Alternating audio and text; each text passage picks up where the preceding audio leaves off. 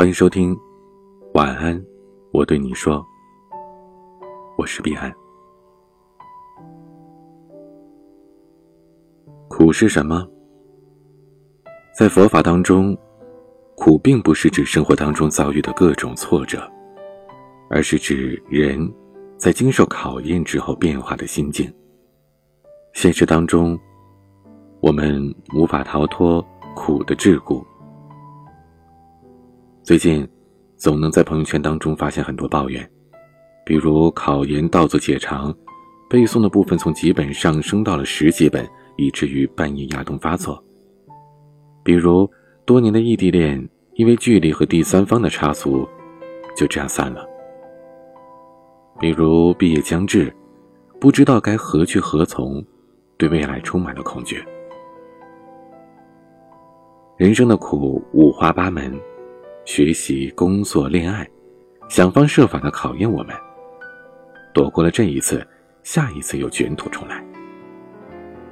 这样看来。我们就像是沉浸在苦味的染缸里，稍稍浮出水面，又被按压到水底。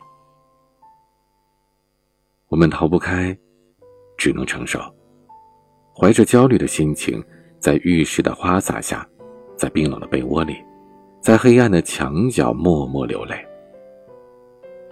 哭有什么不好呢？哭过的我们，又迎来了崭新的一天，又以不同的心境。面对人生。前些日子看到了一则新闻，一位患有尿毒症的女孩在街边售卖笑脸自救。她高举着笑脸玩偶，向每一位购买笑脸贴纸的行人致以谢意。地上铺满了平时治疗的透析带。她说：“为了不让妈妈难过，一定会坚持下去，笑对人生。”面对镜头，女孩的眼泪一直在眼眶当中打转。其中也许包含着病痛的折磨，对母亲的歉意，以及对于他人帮助的感谢。也许在无数个夜晚，她嚎啕大哭，控诉着生活的不易。他甚至可能一度想要放弃。现在他说，一想到母亲所做的努力，决定要好好活下去。换肾自救，他依旧对未来充满了希望。艰难的生活只是一时的，终究会过去。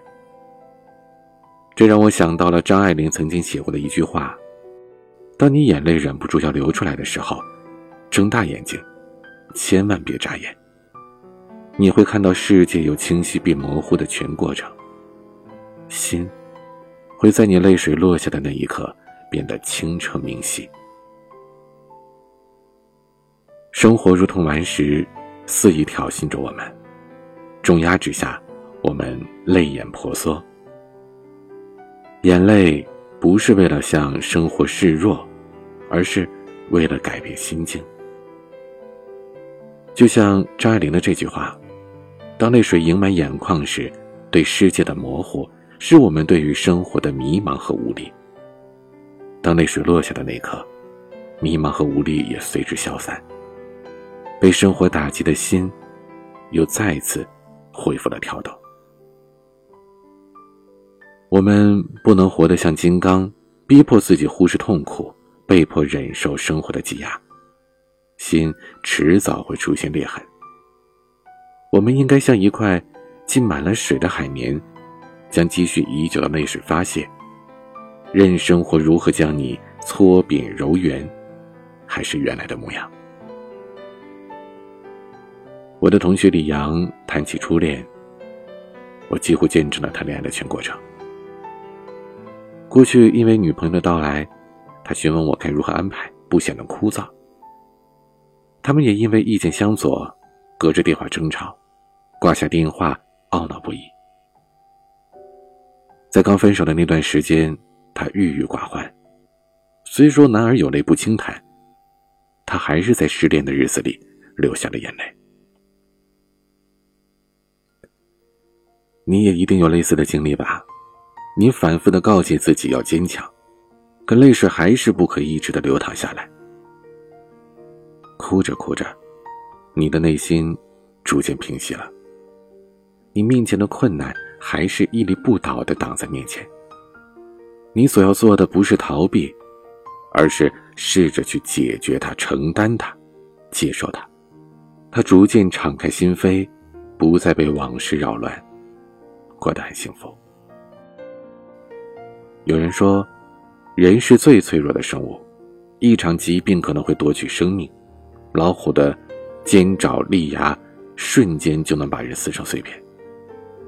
可事实并非如此，人会寻求自我的庇护，不会像鸵鸟一样，危险来临了，傻傻的把头埋进沙子里。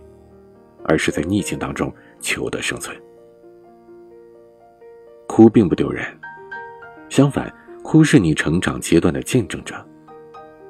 从呱呱坠地的婴儿开始，你会以哭的讯息告诉别人，你有着自己的想法。蹒跚学步时，哭完的你又再次的站了起来，扑向父母的怀中。上学时，考试成绩不理想，和朋友发生矛盾，哭完之后的你又重回巅峰。与朋友重回于好。就业之后，工作压力，职场竞争，你不再轻易的落泪，哪怕偶尔的宣泄，也是为了更好的明确方向，征服目标。不要把哭视为软弱的代名词，眼泪划过，我们在成长；眼泪划过，我们变得坚强。不要说泪水当中流淌着心酸和痛苦，这里还蕴含着一直的幸福和喜悦。雨过天晴，会有彩虹，这是一句很俗的话，但是，却在暗暗激励着每一个不想放弃的人。不论面对着怎样的困境，面临着他人无法体会的心酸。要相信，你流的每一滴泪，你的每一滴汗水，都将会汇聚成一汪池水，洗涤蒙尘的心，替你指引未来的路。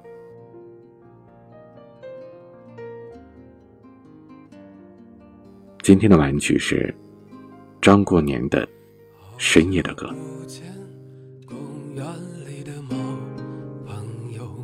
知道他的太多心事，不要把我的话告诉别人，即使他也会温柔的抚摸你。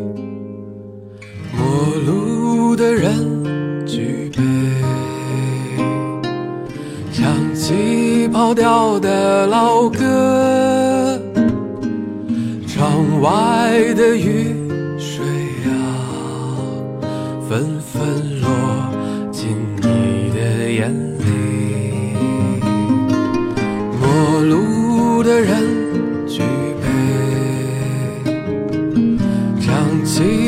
起跑调的老歌。窗外的雨水啊，纷纷入进你的眼。非常感谢您的收听，欢迎添加我的私人微信号：a 一二三四五六七八九零 b c d s g。我是彼岸，晚安。